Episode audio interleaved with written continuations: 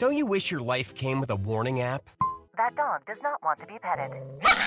Well, life doesn't always give you time to change the outcome, but prediabetes does. Take the one minute test today at doihaveprediabetes.org. Brought to you by the Ad Council and its prediabetes awareness partners.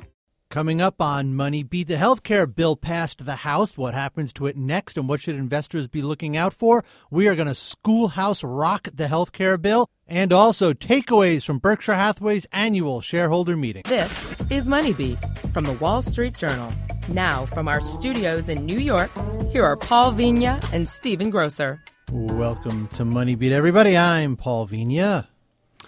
And I'm Stephen Grocer. How are you, Stephen Grocer? How was your weekend, Grocer? It wasn't much of a weekend, to be honest with you. You did a lot of work. Yeah, yeah. You did a lot of work, my friend. And we- we had the you know live blog of Warren Buffett's Yes. uh, Berkshire Hathaway's annual meeting. Yes. Did you come always here- enjoy? I did was you in. come into I the was in. office? You I was did. in. Yeah. Erik and I Yeah. sitting there doing it. Erik does manning the, the, bar- Erik manning the uh, the barricades. Erik does most of the work, and we'll be talking to him a little bit later. But Yeah. he he knows everything there is to know about Berkshire. He does a fabulous job. I'm there just making trying to make his life a little bit easier That is for like the seven or eight hours he's live blogging. it. oofda. Uh, so we're back at it today, everybody. Let's talk today a little bit about healthcare reform. So you know that the House of Representatives passed their healthcare reform bill, but that bill has a long way to go before it becomes a law. And we're not just talking about the Schoolhouse Rocks kind of thing that you need to know. This is yeah, I brought in a Schoolhouse Rocks. Uh, you remember those, don't you, kids out there? Remember all that stuff? Uh, long way to go before this bill becomes a law, and it is not just about the normal legislative process. To help us talk about that, we have brought in Heard on the Street columnist Charley Grant, Hi, guys. specializes in this sector. Charley, how you doing? And on the phone, Mark Doms. Did I get it right, Mark? Did I get it wrong? Did I do that wrong? It's Mark Domes. That's Domes. okay. Mark Domes, senior economist at Nomura Securities. Mark, how are you doing? I'm doing good. Thanks for having me on today. No, we're glad to have you on, and we wanted to have you on because you were writing about this recently, and I guess we want to start with you. I mean, so we we saw, you know, the Republican members of the House and President Trump outside the White House after the vote last week. A lot of a lot of high fives, a lot of celebrating. Apparently, there was beer there that reportedly. Uh, did they celebrate too early though? Uh, they probably did. Um, as you said, when you look at the Schoolhouse Rock video um, on how a bill becomes law, you know, there's lots of steps to go. Thank you Um, for knowing that reference. Yeah. It next goes to the um, Senate, and let me, if I could, just tell you a couple of reasons why this is going to be really hard. So, first of all, whenever you're doing a major reform, when you're taking entitlements away from somebody and giving some benefits to some other others, that's just really tough. That just doesn't happen very often in Congress, and it often takes a lot of time. So, there's first just the complexity of the issue, which is going to require this to take a lot of time. Second is that the Republican majorities in the Senate is very small. It's only 52 to 48. So they can only lose two votes. Now, if you go back to the Affordable Care Act, to Obamacare, say back in you know 2010 when it was passed, you know the the Democrats had about 59 or 60 you know people who were voting for them. The the Democrats plus a couple independents. The Republicans only had 40. So the Democrats had much had a much larger majority in the Senate. The Democrats also had a much larger majority in the House because at the end of the day, the House is going to have to vote on this thing again. And again, the Democrats had a much bigger majority back in um, 2010, and it only, of the Affordable Care Act only passed the House by a couple votes. So once the Senate gets this, and they're going to completely rewrite this, they're going to it's going to be really different than what the House gave them. If the Senate can even pass something, then the question is, wow, can the House pass that? You look at how- hard it was for the House to get their package through. Right. Will they be able to vote on this package from the Senate that's going to be much more moderate? And it, uh, I, one of the questions I have hasn't the Senate already started the process, even before this passed, of writing their own piece of legislation, um, uh, you know, on healthcare? You know, this is what's kind of surprising. So Yes and no. The Senate is just as diverse as the House. You have a Freedom Caucus element, for instance. You have Rand Paul and Ted Cruz on the one hand, and then you also have more like a Tuesday morning group in the Senate. You have a Susan Collins or a Rob Portman or a Dean Heller.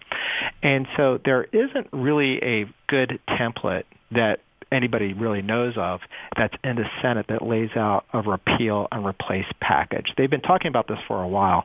And again, you go back to history as just some guide. And in 2010, when this was passed, uh, when the Affordable Care Act was passed, that was that culminated a process that had been going on for literally years. The Clinton administration back in the 90s tried to do, you know, kind of a healthcare reform to get more people into the system. So the Democrats had really been working on this for quite some time.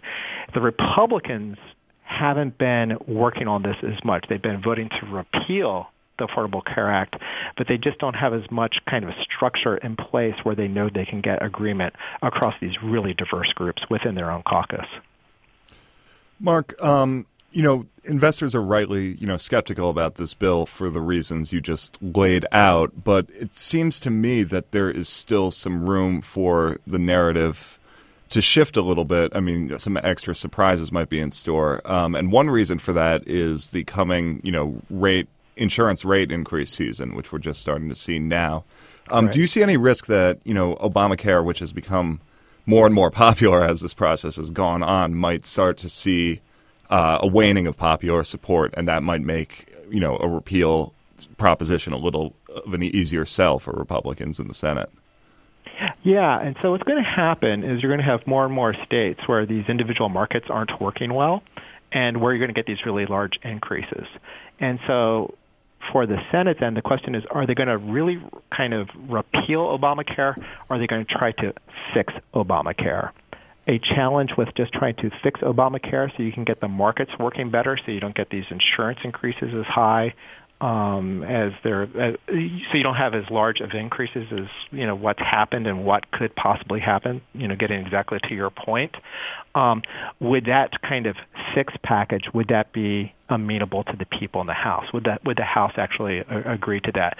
Um, at the end of the day, the Republicans have huge incentives to do something. So although you, I can talk about all these hurdles that they have to uh, jump through, all this diversity that they have to address um, the end of the day, they do have tremendous incentive for the reason you just cited for them to actually pass something.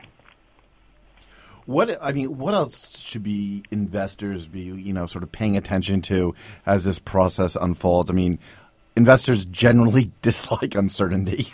Yeah. So when it comes to uncertainty, I think what's really important about the healthcare package also pertains to fiscal policy, and that's spending and on taxes as well. So after the election in November, you know, especially equity markets just, you know, continued going up. Um, you know, bond markets reacted, foreign exchange markets reacted. And the expectation was is that there would be some major reforms in the healthcare area. That was a big campaign promise, mm-hmm. and also that there would be expansionary fiscal policy. And it's kind of surprising that here we are in May, well after 100 days into the administration, and that degree of uncertainty, what's going to actually come out the end of the pipe, is still largely unknown. When it comes to taxes, for instance, I don't think we're in a much different position today than we were back in November in terms mm-hmm. of okay, what's going to be the net increase in tax cuts? Um, just you know, is it going to be a half a percent of GDP? Is it going to be a hundred billion dollars a year? Is it going to be something more than that? You know, how are they going to raise revenue to help pay for some of this? You know, we really don't have much clarification on that issue. And on healthcare, we also don't have much clarification. So from an investor point of view, I would argue that the degree of uncertainty is still incredibly high. And in fact, if you look at the timeline, I think things are being pushed further off into the future. You hear more senators talking, for instance, that tax reform really won't happen until 2018. Yet a senator today talked about that health care reform may not be passed until 2018. So unfortunately, you know, the market's going to have to continue to kind of digest and adapt to this uncertainty. With that said, also, I think the expectations have been somewhat lowered. I think expectations have been lowered about how much extra fiscal stimulus there's going to be. If you're thinking about, say, infrastructure spending, just how many dollars are going to be going out the door, I think those expectations have certainly been tempered. When it comes to the size of the tax cuts, too, I think those expectations have been tempered. So you have some tempering of expectations and also a delay of when we'll actually get clarity as to what's going to actually happen. When do Republicans start to run out of time? Because uh, midterm elections are, believe it or not, only you know 19, 20 months away. Um, Which sounds like a long time, it, but actually isn't. And then yeah. when the campaign season. Yeah, right, right, exactly. So, so I mean, functionally, how long is the legislative window with the current setup in Washington to get something over the finish line? Yeah, so I, I would argue that it is 20 you can do things into 2018 so look at the affordable care act which wasn't good for democrats in the in the midterm election but it shows that had an effect. Obamacare wasn't passed until march of 2010 okay? So that's so um they still have a lot of time to do this. I think what they really want to make sure, though, is when it comes to health care, that they don't pass something that's going to just alienate a lot of people. So, for instance, you have 20 Republican senators in states who had Medicaid expansions, right? So this is a very serious issue for them. Um, kind of same thing with tax reform. Historically, it just shows that these things take time, and the Senate tends to move slower than the House. So, as you said, there's 19, 20 months left. So, if they can do something in, say, the next 12 months, they could still be okay. Because at the end of the day, when they're running, um, especially, say, next summer, they want to have something that they can say, hey, we passed tax cuts, we passed health care reform. Um, you know, we did something on infrastructure by next summer. That's so. That's what I would say. We are talking to Mark Doms, senior economist at Nomura Securities, about the health care bill and really the the entire uh, Trump legislative agenda. So, is is the kind of takeaway for investors then? You, you know, you're going to have to be more patient than you thought you were going to have to be, but you should be patient. Yeah, I think that's the main takeaway here, and I think that's the realization that people are coming to in Washington. And in part, that's because doing the things they're trying to do are more complicated. So, for instance, if you go back to the Bush tax cuts, the first one, those were passed in June, um, several months after he took office. And that was relatively easy because you were just cutting taxes. You weren't really changing the tax code that much. Um, and he had majorities that he could work with to, to get that through. And same thing like in 2003. Those were relatively simple packages. Healthcare reform is really hard because you're really wading into these huge battles about who pays for health care. Is it the states? Is it the federal government? Is it the individual? Is it the sick? Is it the healthy? Is it the rich or the poor? Is it the old and the young? And then on top of that, on, on who pays for all of this, which is just a huge debate, is how do you make these markets actually work better? And mm-hmm. so there's just a lot of complicated stuff in there that's going to take some time to go through. Same thing with tax reform. I mean, they're talking about cutting taxes, but they're also talking about reforming the tax system. If they were going to say, hey, we're just going to lower the corporate tax rate from 35% to 25%, and we're not going to do really anything else with the tax code, that would be easy. They could get that done this, by this summer. But that's not what they're talking about. They're talking about really changing the way the tax structure is set up. And so as soon as you talk about reform, you're talking about time. But but how hard is it to just shift gears into tax cuts instead of reform? It seems that they could, you know, just scale back their ambitions if they need to and j- get something done relatively quickly in that case. Yeah, that's an excellent point. That's actually what we expect is going to happen. So what we expect is going to happen is that by in the fall sometime, that's a decision they're going to make. And what they can say is, hey, we're going to cut taxes now so we can get it done to get to your previous question about the midterm elections so they can actually have a win under their belts. And they'll say, we'll keep on working on reform. And that's what happened in the Reagan administration. So when Reagan came in, he passed some tax cuts right in 1981, um, got those passed, you know, by the summer of, of, of his first year, and then reform took many years later. Reform didn't happen to actually 1986, just because reform is really hard. So what we're expecting is some limited tax cuts, probably about $100 billion a year, um, and they'll actually pass those probably late this year, maybe early next year, and then reform will be an ongoing process. I have a quick just question actually for Charley. You wrote one of your columns was you know Wall Street shouldn't ignore this overhaul. What are some of the things that you think investors should look out for as this process goes forward? Well, I mean, just to gauge the likelihood of this passing, there are some stocks that you can watch that you know gives you some information. Um, there's some you know Medicaid specific uh, insurance companies, some hospital stocks that undoubtedly will be greatly affected if any of these Medicaid rollbacks happen. You know. Um, there, there, those sectors, you know, it, it's not. It's basically impossible to predict how what will be in the health Exactly. law or what not. But you can use those stock moves as information to you know try and figure out what the market's pricing in. All right, listen, we have been talking with Mark Doms, senior economist at Nomura Securities, and our friend Charley Grant, heard on the street columnist. Gentlemen, thank you both for taking some time this morning. Thanks, guys. Thank you. Thanks, Thanks. Mark. We'll talk to you soon. And everyone else, stay tuned because we're coming back. Don't you wish your life came with a warning app? That dog does not want to be petted. Well, life doesn't always give you time to change the outcome, but prediabetes does. Take the one minute test today at doihaveprediabetes.org. Brought to you by the Ad Council and its prediabetes awareness partners. Enjoy our podcasts? Then listen in your car. Before you start down the road, just sync your smartphone using Bluetooth or plug into the USB port. Got Apple CarPlay? Just tap on the podcast app and search for WSJ. So, the next time you're getting behind the wheel, take us along and enjoy the ride. The Wall Street Journal. Listen ambitiously. Now, back to the show. Welcome back to Money Beat. We have reset the table. Uh, myself and Grocer are still here in the studio. Yes, I am. Yes, you are. I've gone nowhere. You're, you're going nowhere. You're going nowhere. I can't let you go.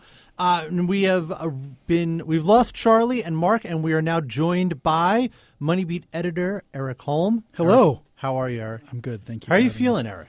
Oh man, my fingers are tired. My back is sore.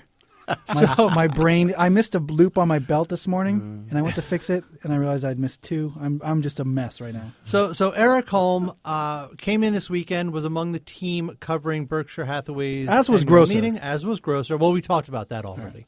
So you were here, and uh, the today now we're, this is Monday. You know, you're editing. Are you editing the the Sohn conference? Grocer and I are both blog? stuck you with that one both too, On yeah. that one too. So Enjoying that one. We're taking a few minutes away from the Ira Sohn conference. Well, live that blog. hasn't kicked off just yet. Well, Well, by the time at this our time gets of out, recording. right, right, right. Uh, talk about Warren Buffett, Berkshire Hathaway, five takeaways of the meeting this weekend, and the one I want to know about first. I'm jumping right ahead. No, can, actually, I, got to cut you off. The one I want to Oh, know about I first I got cut is off? the poll that Erik did on Twitter. Right. over the most weekend. important thing. Because- six takeaways. Let's call yeah, it. Yeah, because I I was complaining. I am so sick of the phrase "Woodstock Yes, for capitalists." Thank you. Yeah. The, which is, I have to admit, it's a great turn of phrase to describe the fervor that some people feel, the the pilgrimage aspect Yeah. of this thing. People come from all over the world. There were forty thousand people there.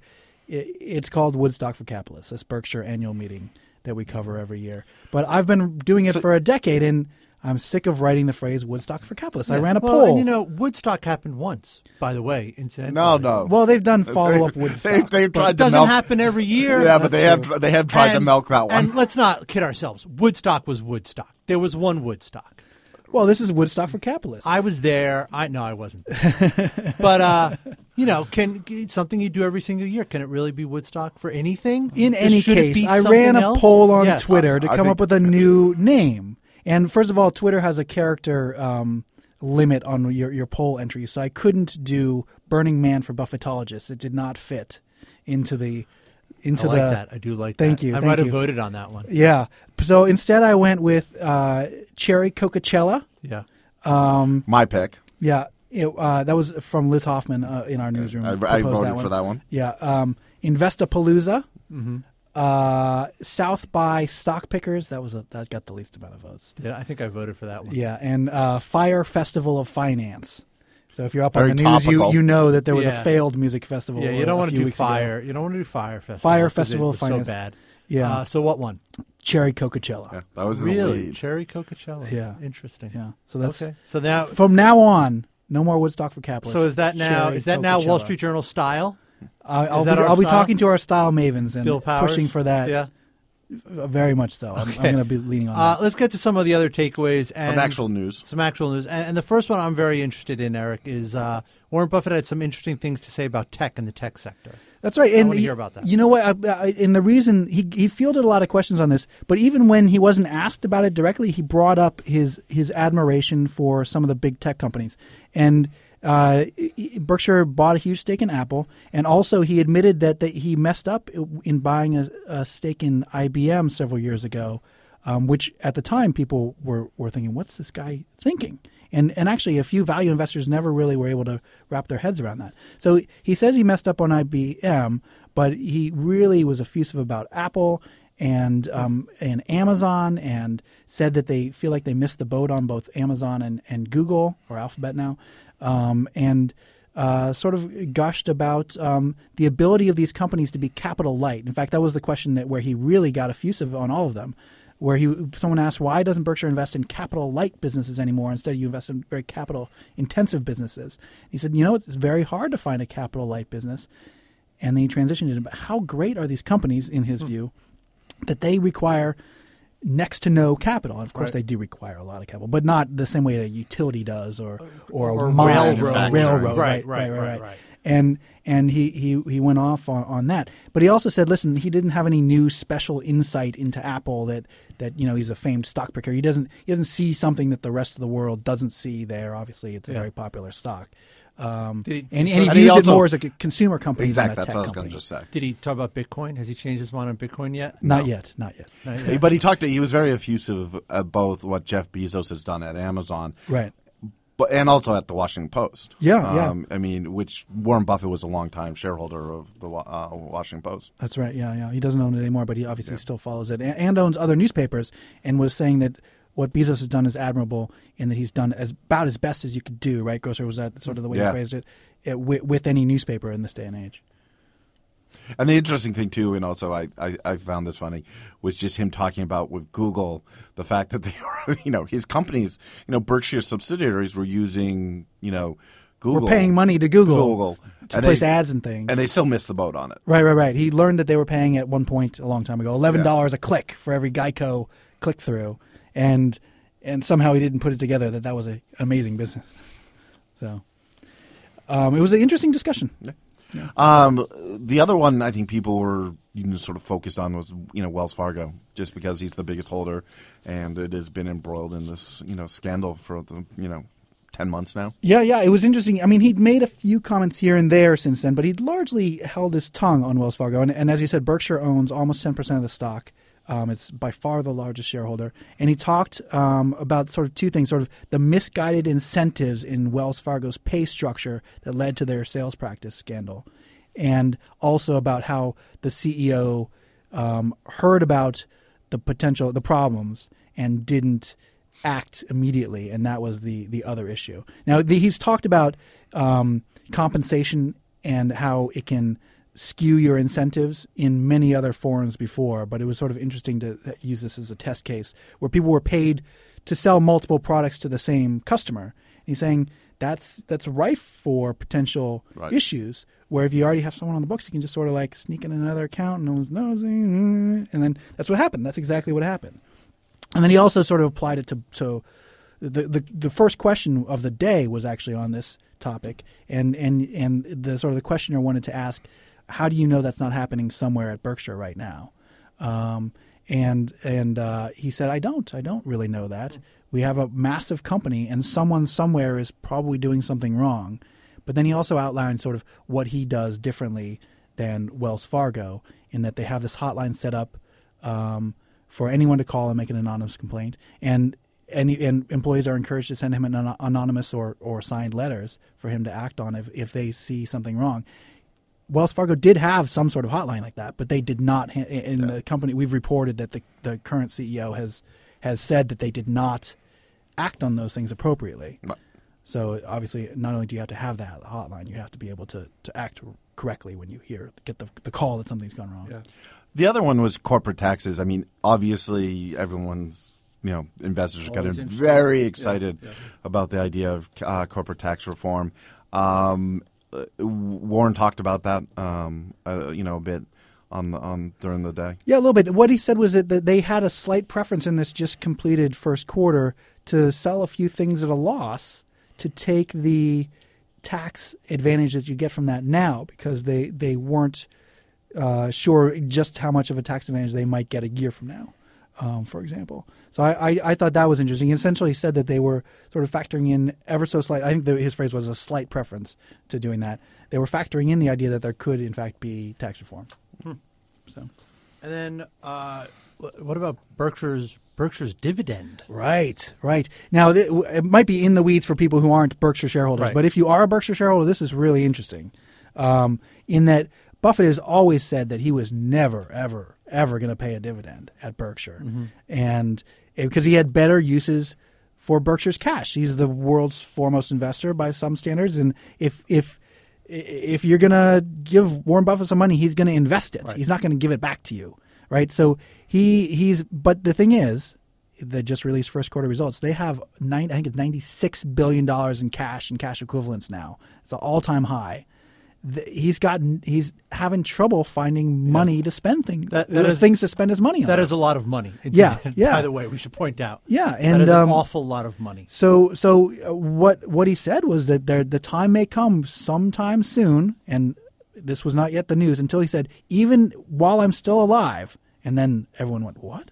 That we might pay a dividend. And wow, he has never said that before. That, it- and he said, like, listen, three years from now, if we have 150 billion dollars in cash sitting around, it would be irresponsible of me not to Wow. really think about how I'm going to get that back. To So if you want to get in on that now, what what what's the uh, going price right now for a share of Berkshire? Oh, yeah, I you know it closed Friday at exactly two hundred and fifty thousand dollars per Class A wow. share. So a bargain to get a piece of that. There's Class B too. There you can get the little Class Bs. cheaper. A little cheaper. A little yeah. cheaper. Yeah. All right. Uh, is there anything else we should know about? Uh, I mean, those are the main ones. I mean, we covered the poll. Yeah. Cherry Yes, Coca-Cola. yes, we did. I also, um, I was just going to point out because we talked about healthcare in the first segment here that Warren was asked about that and he weighed in. He didn't weigh in a great deal, but he did point out that under the, the what passed the House, that I think it was a seventeen percent uh, tax cut. Right, right. He Personal highlighted for him personally. Personal. Right, right. He highlighted what um, he felt was sort of uh, missed in, in some of the discussion about the tax bill, which was the bill that just passed the House of Representatives. If it if it had been effect, in effect for last year's tax year, he would have experienced a 17% tax cut. Wow. um, which you know he said look, it's a tax tax cut for the wealthy. Um, um, but he also did also make the point that in, healthcare does need reforming. Oh yeah.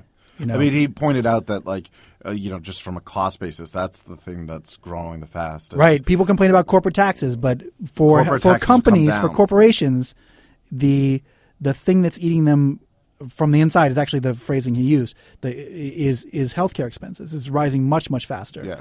And and he called it the, the tapeworm of, uh, corporate America. I Yeah. believe was his phrasing, which is actually recycling something he said over brief previously about pensions and about inflation. But A lot of tapeworms out there. exactly. All right, Erik Holm, thank you very much. Thank you, guys. Appreciate it. Everyone, thank you for listening. We will talk to you soon. Hey, if you're really interested in uh, some in, some good uh, tips, watch our live watch. You know, go to our live blog at moneybeat.com. What?